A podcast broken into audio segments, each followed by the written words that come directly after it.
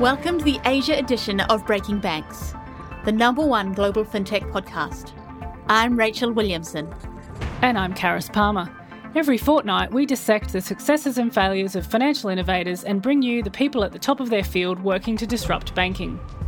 From traditional banks doing things differently to startups navigating the unforgiving world of financial services, I'm Simon Spencer, and this is Breaking Banks Asia.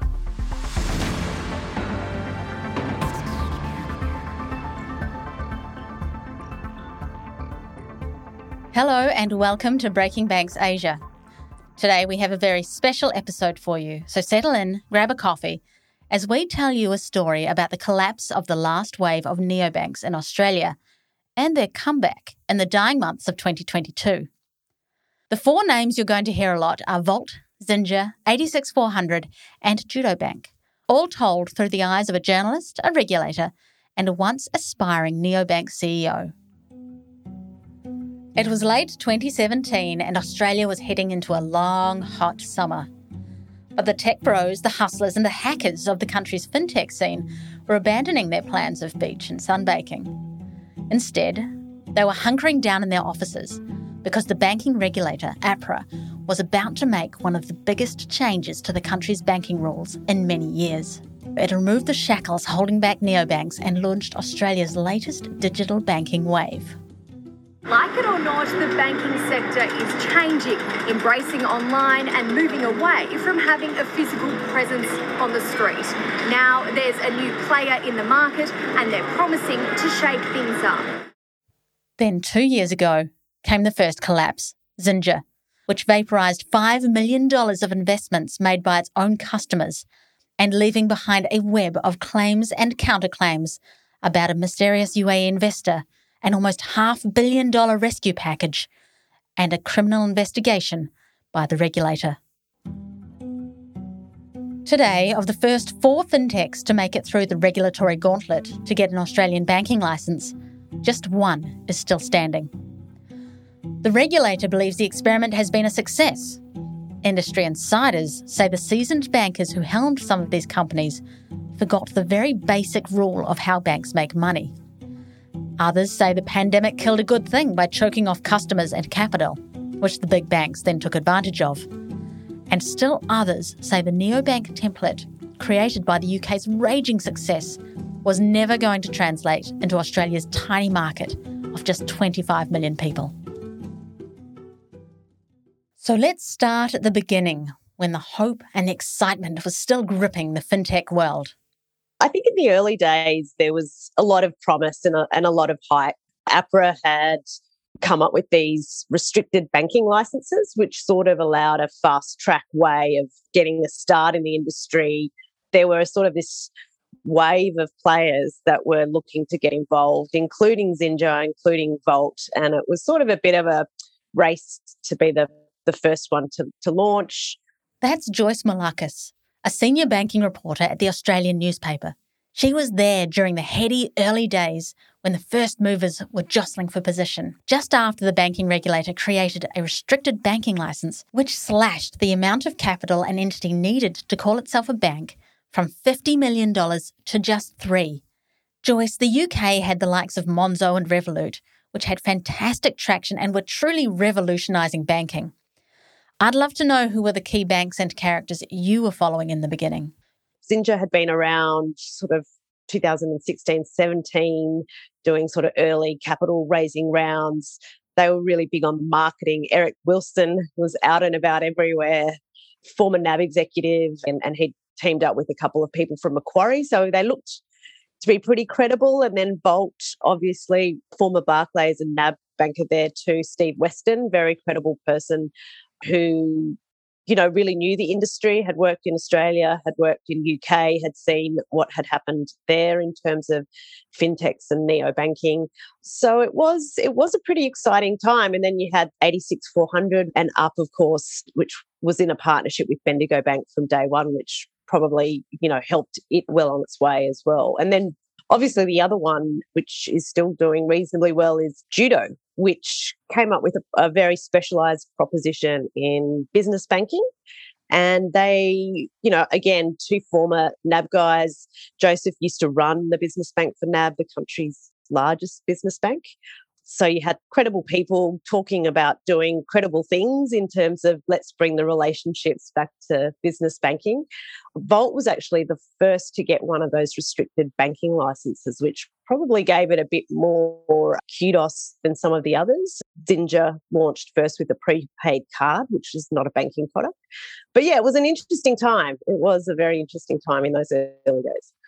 You had almost 20 years of industry experience under your belt by this time. So, who did you think was going to be a success?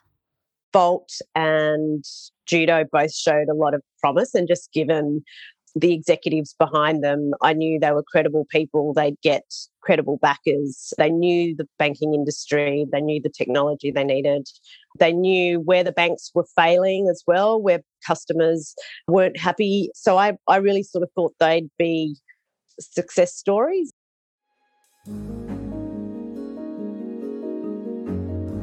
In consumer banking, you had Volt, Xinja, and 86400. Volt would end with the most cutting edge and innovative mortgage platform in the market. Xinja used equity crowdfunding and cheeky marketing to grab market share quickly. And 86400 was owned by Cuscal, a consortium of banks and mutuals. Judo Bank, on the other hand, was cracking open a long neglected small business lending niche. Volt was first out of the gate with a restricted banking license in 2018 and quickly followed by Xinja. This license gave them two years to get their houses in order to become a proper bank or walk away. The following year, both levelled up to a full license. Judo and 86400 bypassed the restricted level and also became banks 2019. A fifth player, Up, is considered to round out the quintet but it is not a Neo. It only ever piggybacked off the license owned by its banking parent, Bendigo and Adelaide. As Joyce said, they all looked very credible. But that is not quite how they were perceived by the regulator, APRA, the Australian Prudential Regulation Authority. Here we turn to Melisande Waterford. She was APRA's General Manager of Regulatory Affairs and Licensing and led the team that created the neobank pathway. In APRA's first ever podcast interview, she says becoming a bank was a steeper learning curve than expected for some of the NEOs. So, what we found was that the applicants were very focused on achieving a license and weren't necessarily looking forward to the challenges that were going to arise over the course of the next few years as they built their business. And what our experience showed was that getting a license was really just the first hurdle, the first step on the path to becoming a sustainable bank there were very unique challenges and risk profiles of new banks when you compared them to the more established banks. And so it was really very important that plans were in place to allow an orderly exit from the market. Uh, when an applicant actually initially approaches us, they are often at a reasonably early stage. We'd like them to be as advanced as possible, but they are still in a build phase for the capital and the resources that they need, and, and we begin the process with them. Most applicants today are wanting to go through the restricted path. There are some that are wanting to go straight to full authorisation. And throughout that journey, there are lots of different hurdles that have to be met. APRA was obviously pretty comfortable with the amount of risk those new banks were posing to consumers and to the banking system.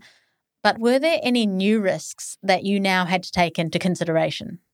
The developments in technology that have opened up some of these possibilities for digital bank entrance, for example, access through an app or no need for traditional physical branch presence, do present some slightly different lenses on risks, but by and large are actually traditional risks just with a different emphasis. So there's a sort of a trade-off trade-off there with how much risk you're let in and what you're willing to protect to encourage innovation or competition into a market. That's an interesting point about the line you draw between competition versus innovation. Australia has 186 banks, according to APRA's register of local and foreign institutions, and they serve a relatively tiny population of just over 25 million. Notwithstanding Judo Bank, which has clearly found a true underserved niche, how did you expect a handful of digital banks would go enhancing competition? I've always found that people approach the concept of competition differently. Have different things in their head about what does competition look like, what does good competition look like. So on one hand, you could say it's about numbers. I would argue that adding two or three extra banks doesn't necessarily in itself add competition. Likewise, if we had some consolidation, that actually may enhance competition if we ended up with a more viable or sustainable or competitive player. I think the discussions about competition can be very nuanced. I think there is a lot of competition within the banking sector among the different sectors and the different cohorts. I think that the banking sector is experiencing a lot of non traditional competitive pressures from entities that can slice off a part of their service without actually requiring a banking license and thereby conduct business where they can attract revenue but without some of the regulatory costs that are associated with being a bank. It is very much more a tech game, which obviously has a different set of skills, a different set of costs associated with it, but is ultimately something that's easier than establishing branch presences, particularly across somewhere like Australia. And that does open the door in many ways. I think you could look at what those four or five, if you include up, neobanks achieved and say they certainly put the larger incumbents on notice. We were talking before about the challenges facing the neos around banking licenses, but was it the regulatory regime or the capital that was the biggest hurdle? There are industries where startups can make a noticeable impact without having lots of capital, but banking is not really one of those. Banking is a very capital intensive business, and attracting capital has to date been the biggest challenge for new entrants and very linked to success in the other challenges that they face, such as customer acquisition. I think it's worth pointing out that the regulatory capital requirements are, are negligible in comparison with the, the capital that a bank needs to operationalise a business. It has a lot of IT investment, a lot of build, a lot of spend in building up resources to develop products, etc. And without being able to do that, it has difficulty attracting customers and further investment. So often people talk about capital and they only think regulatory capital. And I think it's worth pointing out that certainly in the Australian regulatory system, we haven't found that it's the regulatory capital which is the barrier for the new entrants. It's the capital that they need to, to build their business. And raise they had to do, and fast, to keep the money go round spinning. The NEOs needed to convince investors to give them money for lending products. But to get that money, they needed to show they had customers. To get customers, Xinja, Volt, and 86400 seduced Australians away from their old banks with sky high interest rates on deposits. To keep paying those rates, they needed to convince investors to give them money. I'll throw some numbers at you. Numbers that tell the story of how much funding was available versus how many customers. Volt raised $212 million over the course of its life. It ended with about 8,000 customers. Xinja secured 205 million and had slightly more than 37,000 customers at the time it collapsed. 86400 raised $34 million from one funding round and had landed about 85,000 customers by the time it was bought out. And Judo has banked 1.8 billion to date and had at least 10,000 customers by the end of 2021. Judo started as a lender, while 86400 launched mortgages a year after it got its banking license in 2020. But Volt and Xinja were in a much more difficult position. Callum Krull has little hesitation about switching savings accounts. He's willing to try online banks, but just as willing to leave them. When they were just starting to drop the interest rate down, another bank just popped up. It's all I think it's all about marketing. Callum was banking with Xinja, one of Australia's so called neobanks, but closed his account late last year. Other customers started leaving around the same time. In September last year, Xinja held 485 million in customer deposits. Less than two months later, that amount had almost halved to 252 million. That was after it slashed the interest rate on its savings account three times in six months. Here's Joyce again to explain how they were trying to outrun the rules of banking. Xinja was around even before Volt started making noise. So they were sort of doing early seed rounds. They had Jason Bates as an advisor, who was a co founder of neobanks in the UK, Monzo and Starling. So again, they did have the right ingredients, and Eric really got out there in the media and said some controversial things about, you know, banks sort of letting people down and wanting to set up the first mobile only Australian digital bank. They started with prepaid cards, which I suppose gave them some brand visibility in terms of getting a product out there. And then they launched deposits after they got their license. Their biggest downfall, and, and, and this is probably the same for Volt, is that they went quite hard into the deposit products, and there was a big delay or lag between when they launched deposits and when they launched loans. So, in terms of that timing, they just didn't get the timing right or aligned. Then came the COVID 19 pandemic. VC wallets snapped closed and customer acquisition dried up as Australians bunkered down under lockdown after lockdown. By 2022, Australia's neobank numbers had been cut to one. The first and most spectacular exit was Xinja, which handed back its banking license in December 2020. Losses had risen from $6.5 million in 2018 to almost 22 million two years later in 2020. Its auditors bluntly said the neobank relied on constant injections of capital to meet its regulatory minimums and had breached those minimums at least once. But the leadership at Xinja thought they had secured a lifeline. Desperate for capital, CEO Eric Wilson looked abroad for the money he needed.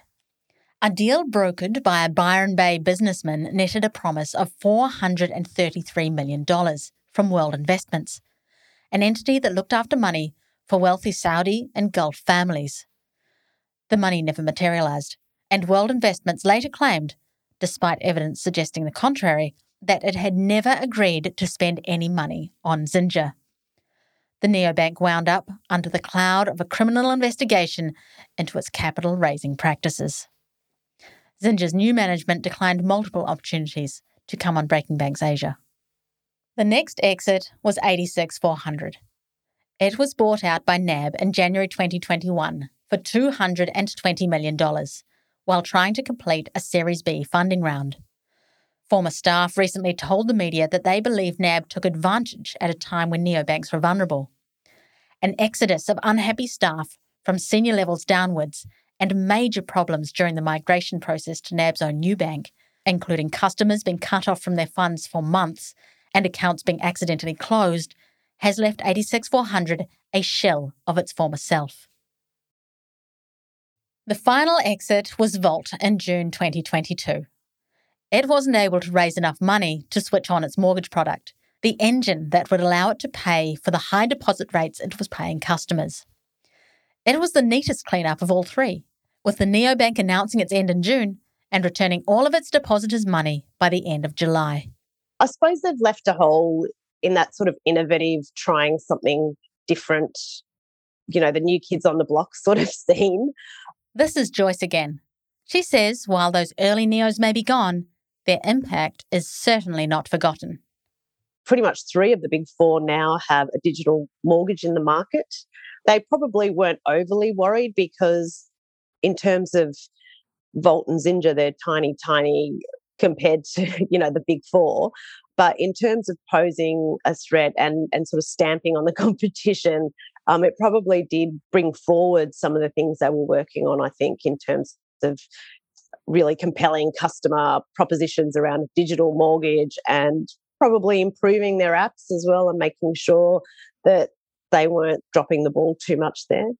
And what about 86400?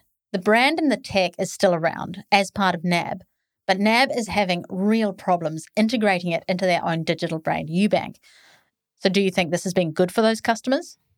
I wrote a story probably about six months ago about, I think, four or five senior people leaving. And, you know, you'd have to really wonder whether these sorts of cultures and innovation and whether they can really be nimble and, and doing things differently within that the confines of a big bank. I mean, I know that NAB was really trying to keep it separate and to maintain that culture and, and nimbleness, but uh, it, I think this is a bit of a, a challenge. Who are you watching now? Are there any neobank aspirants that are exciting you, or is everyone just in survival mode? Well, I think at the moment they're all focused on just surviving, um, surviving this environment, not having to cut too many staff to sort of ride out the volatility and tougher investor sentiment at the moment. But I think there are some interesting models out there. Alex Bank, which focuses on personal loans. You've got Avenue, which is backed by Liberty, which is a non bank player. Um, and they do working capital finance. But again, a lot of questions have to be asked about whether they've got the wherewithal to make it, whether they'll be able to attract enough customers, attract investors, have the commitment and the strategy to um, to see it through. It sounds like you're much more skeptical these days. Yeah, I think you have to be given what's happened. It's it certainly hasn't been easy for any of the players. I mean, Judo listed, if you look at its share price, although it's met its IPO prospectus targets and has grown its loan book in a really strong way, its shares are still trading, I think, below IPO price last time I checked. You know, it's a, it's a hard slog for any of these players. And with what's happened and with what the sentiment's like globally, you'd have to think that it will be really challenging for anyone to get through the maze and, and come out the other side of success. Many people like to use the word fail to describe what happened with the latest wave of NEOs, but Melisande from APRA disagrees. She says the closures of Xinja and Volt weren't failures at all, from a regulatory point of view anyway. One argument would be if we never had the failure of a new entrant, then we probably have set the bar too high. So we had our first wave of challenger banks demonstrate the full gamut of competitive outcomes. We had two orderly exits by Xinja and Volt. We had an acquisition merger with 86400 being bought by a major bank and merged into one of its brands. And we had Judo navigating a path through to IPO and ASX listing. But a failure from APRA's perspective, a failure of the regulatory framework, would be one where the depositors lose money or where there's a disorderly exit that causes disruption. And we haven't had any failures in that sense. And it's not the job of the regulatory framework to succeed for the new entrants. The pandemic could not have come at a worse time for these banks, in terms of fundraising in particular. But do you think Australia has enough funding anyway to support capital hungry entities like new banks? I don't agree with the premise that Australia doesn't have enough capital to sustain a viable challenger bank. The current macro environment is challenging and it may pose some challenges for banks in a high growth phase in particular, but that is all part of the cycle. Challenger banks can and do source capital from overseas markets, so there's nothing limiting them to Australia. If it's at very high levels, they might need some additional regulatory approvals, but ultimately, it's not just the Australian capital markets. What killed this neobanking wave was a cash crunch caused by the pandemic. But Joyce adds that had Xinja and Volt been a bit more strategic, not dilly dallying to use her words, and launched a lending product weeks or months after their deposit products, that could have changed the calculus for them. And then there is the question of whether APRA was expecting and therefore equipped to deal with the hundreds of applications it received as times to approval blew out. But at its core, Xinja and Volt, at least, were just not able to get around the rigid and simple rule of how banks make money. To get to the nub of the problem, let's bring in Xavier Rizos. He's now head of strategy at Palo IT, but co founded Westpac Innovation Garage and has a long background in digital banking innovation. Xavier, this is your Margot Robbie in the bathtub moment. Why could they not outrun the big short? There are two sides. In banking, there are really two sides there's deposits and there's lending. And to be super simplistic, a bank makes money by taking money from deposits or financial markets and lending the money. And the difference between the percentage or the rate they will take in their deposits and the rate at which they will lend is the spread. And that spread will make the margin for the bank. First parameter in Australia is because we are a low population country, only 25 million people, you don't attract a lot of deposits. Here in Australia, it's really hard. So the problem in Australia is there is actually no profitability, there is no money in deposits. So what happens is that fintechs and neobanks would build a beautiful app which costs a lot of money to attract a few thousand, ten thousand, twenty thousand dollars of deposit if they're lucky. But the moment the customer is ready to buy a, a house and wants to get a loan, what they do, those customers, is they go and, sh- and shop for the cheaper rate, and there is absolutely no loyalty. Uh, so you, as a new fintech, as a new neobank, you've you've created this beautiful app on the on on the phone. You've you've spent so much money in the engineering and the product design to actually attract those customers. The moment they are about to become profitable by getting their home loans with you, first thing they do is that they look at the cheaper rate elsewhere and they go elsewhere they haven't solved the problem that people are facing, and that's obtaining a cheaper rate on their mortgage. Correct. And then what you what you see is that alternatives that have so this this is what's killed Xinja and uh, Volt uh, is that they haven't had the time to scale fast enough uh, until the, the, the business cycle changed with this new inflationary um, uh, cycle and the, the rise of the interest rates. There is a legitimate question mark uh, on their ability to sustain. If you can't buy that product in the back end at a cheap price, eventually uh, it's going to be a problem. If you love Breaking Banks Asia and are keen to nab a coveted sponsorship spot, listen in as my co host and sponsorships manager, Simon Spencer, gives you the full rundown. Simon, tell us about who has been listening to the show. Look, taking a look at the data coming back on the audience for Breaking Banks Asia, it's clear that we're getting the attention of some really interesting groups. Not unexpectedly, the first part of the season saw strong growth in Australia and also New Zealand. But interestingly, after we did the show on open banking in Asia, we started to really pick up an audience in Thailand, Malaysia, Singapore, and India. And what sort of people are listening to Breaking Banks or interacting with us over LinkedIn and Twitter? Interestingly, it's a senior level audience, with the largest group having titles that had the keyword senior, followed by directors, vice presidents, CXOs, managers, and founders. So, how can sponsors get involved with Breaking Banks Asia? They can send me an email to simon.spencer at gmail.com. They can ping me on LinkedIn at Simon Spencer. I'm that Simon Spencer that's also the CTO at AppScore. Thanks, Simon. That's all we have time for now. So let's get back to the show.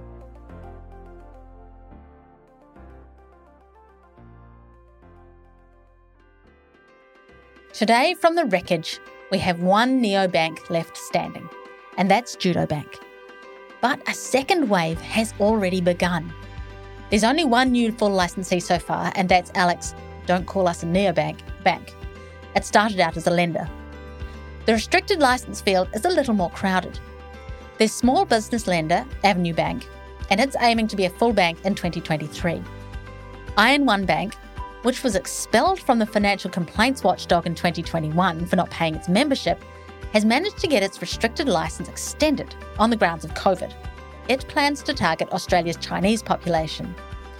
Payments fintech Novatti, which has long harboured dreams of becoming a bank, is on the cusp with its subsidiary International Bank of Australia securing a restricted permit in late 2022. Melisande says APRA has a pipeline of neobank aspirants in the queue. Furthermore, after Xinja's collapse, APRA tweaked its rules again. Today, restricted banking licensees must launch an income generating asset product before graduating to a full license, and new banks must have an exit strategy before they run into trouble. But in the bright new world of banking as a service, is jumping through the regulatory hoops and scraping together the capital to qualify for a banking license necessary? Some say yes, because as many fintechs in Asia are finding, the margins from being a financial middleman are slim and the money is in being a bank. But others say no. Simon Costello returned from years in Europe and Asia after that hot summer when APRA changed its rules on who could be a bank. Buoyed by his first hand view of how Monzo & Co. had changed the turgid UK banking industry, he came home and was in the running for a banking license for a startup Frankie in those heady early days. But at some point in the journey, Simon and his co founders realised the numbers just didn't work. My name is Simon Costello. I'm the CEO and one of the co founders of Frankie One. Our company name then was called Frankie. It was amazing how difficult it was to build a digital bank. But also, what we were amazingly surprised was the lack of fintech infrastructure that was available. The list of third party integrations was immense. And I'm just talking right now just about KYC and AML and fraud. But equally, if you wanted to connect into card processes, if you want to connect into the banking system, if you want to connect into what, as we now know, banking as a service wasn't uh, well established, let's say. We ended up moving the business exclusively to focus on what I would call a module of a banking system. Obviously, now trans- transition to Frankie One, we offer a single API into the global landscape of KYC, AML, and different fraud prevention tools. You were on the cusp of getting a banking license. That was the whole point of Frankie, which at the time offered payment services. But you decided not to and became Frankie One instead. Was there a moment in the boardroom or when you and your co founders were trying to nut out these problems when you realized this just isn't going to work? I think it's always in the it's creeping in the back of your mind. You know, it's always challenging as an entrepreneur. You get a lot of no's, and that's totally normal, right? And any business or whatever you're going to do, because if the opportunity was obvious, then everyone would do it. But then there's an element when you start looking, and I suppose for me anyway, it was actually looking at the unit economics of the business. And this is about five years ago. So late 2017, 2018. And what we're doing, we're looking at to connect, to get to market quickly, the best thing to use is use a prepaid card. That will give you speed, but unfortunately, it doesn't give you the cost efficiency. And so what actually was starting to calculate was, wait a minute, every transaction would cost us something like 25 cents. Interchange in Australia, uniquely around the world, is actually capped. So usually that's a revenue stream in, say, the UK, amongst others. They can actually recoup some of those funds. But in Australia, it's limited. So we were losing around, well, forecast to lose around 20 cents every transaction. So if you think about a unit economics, usually the largest cost item in a, in a bank is actually its customer acquisition cost. And then we're looking at, okay, so we buy effectively you pay money to get the customer, but then even when they do come on board, you actually lose money and you need to have capital requirements in addition to that. You're like, ooh, and in addition to that, you need to do all these different integrations. You need to make the tech stack work that hasn't been done uh, before. You're like, ooh. and I suppose, you know, it's a combination of a number of different factors going, this looks extremely challenging. I suppose the other piece was for ourselves, distribution is so critical for a bank. You really need to be, when any product I would argue that you're building, you need to be 10x better. You need to be materially different from an incumbent. And then I think the other factor is in a B2C, leading with a uh, prepaid card or even a debit card is actually leading with a liability product, not an asset product. And I think um, looking at the model, uh, that is not, uh, I don't think, a recommended way of doing things. Investors like to see, yes, you've got traction, you're starting to make a, small amount of revenue and you can build from there. And so you can validate that and it'll help with capital raising. I was looking at the, the runway and having a look at the company and going, wow, I would need to raise significant amount of capital uh, at a minimum of $100 million. Simon wasn't the only person to pass on the neobanking opportunity because he couldn't make the economics work. Ron Spector, the managing director of ANZ's venture fund 1835i, told Breaking Banks Asia recently that while he wants neobanks in Australia to survive and thrive, he's had the opportunity to invest in all of them at one point, but didn't. His team could never make the numbers add up. He blamed the tiny population and cost of customer acquisition, but also the heavy burden of regulation. So I asked Simon whether he thought APRA had made becoming a bank seem easier on paper than it was in reality. I think they did a very good job of communicating, hey, look, there's, a new opportunity uh, that comes about. I think when you start getting into the detail, you actually really appreciate how much work there is to get an ADI. And so I don't think they necessarily uh, misled uh, in any way.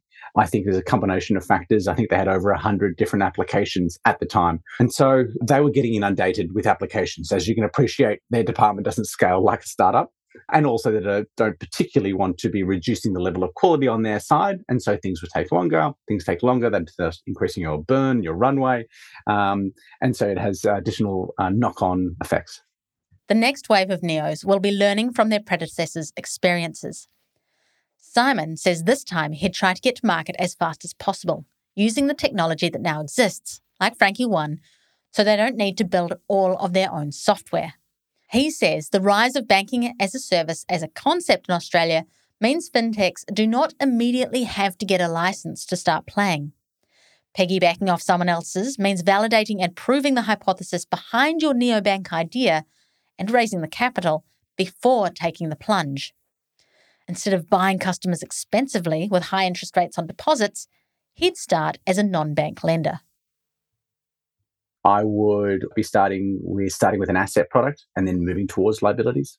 Uh, in addition to uh, starting quickly, leveraging different technology, I'd also start raising capital and I would try to look for different proof points that you can actually validate to investors.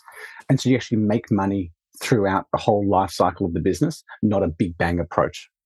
You'll be generating income, revenue flows, you'll have customer base, and hence you'll have distribution as you start want to uh, add on different financial products. And so this is a uh, reduced risk approach, uh, enabling you to make money at every single product. It validates to different investors and obviously the uh, organization itself that it can scale. But it, it is a longer way uh, to approach it. Uh, and I think at the time, was there was so much excitement and there's competition and everyone's trying to run hard that people were um, you know, taking some big bats and some big swings. Um, and I think we probably learned that that is not necessarily the, the right approach. So, if acquiring customers first and sorting out your income second wasn't the right approach, who would you now point to who are the real neobank competitors? Companies such as Wise, you know, companies such as Airwallex, um, now, these aren't necessarily ADIs. They're actually positioning for a similar customer to act as a very, a very similar activity. And so I think these players are actually starting to be a bit smarter, not needing to actually get the banking license, but offer the facilities and of what the consumers are asking for. And I think this is where uh, the opportunity is going to be. It's not necessarily ADI versus ADI. The 2018 wave of neobanks that APRA unleashed into Australia washed up, mostly drowned or bedraggled on the shore. Only Judo Bank, which opened with an asset that made money, came in unscathed. And yet the next wave of Neos has already started. They'll have a harder time proving themselves to a sceptical public and press. But it shows the initial big idea of breathing life back into banking competition in Australia is still burning. Thank you for joining us. I'm Rachel Williamson, and you've been listening to Breaking Banks Asia. If you enjoyed today's episode of Breaking Banks Asia, don't forget to share it on Twitter, leave us a five star review on iTunes, or wherever you listen to our show. This helps us build our audience and support our sponsors so we can continue to bring you a great show every fortnight.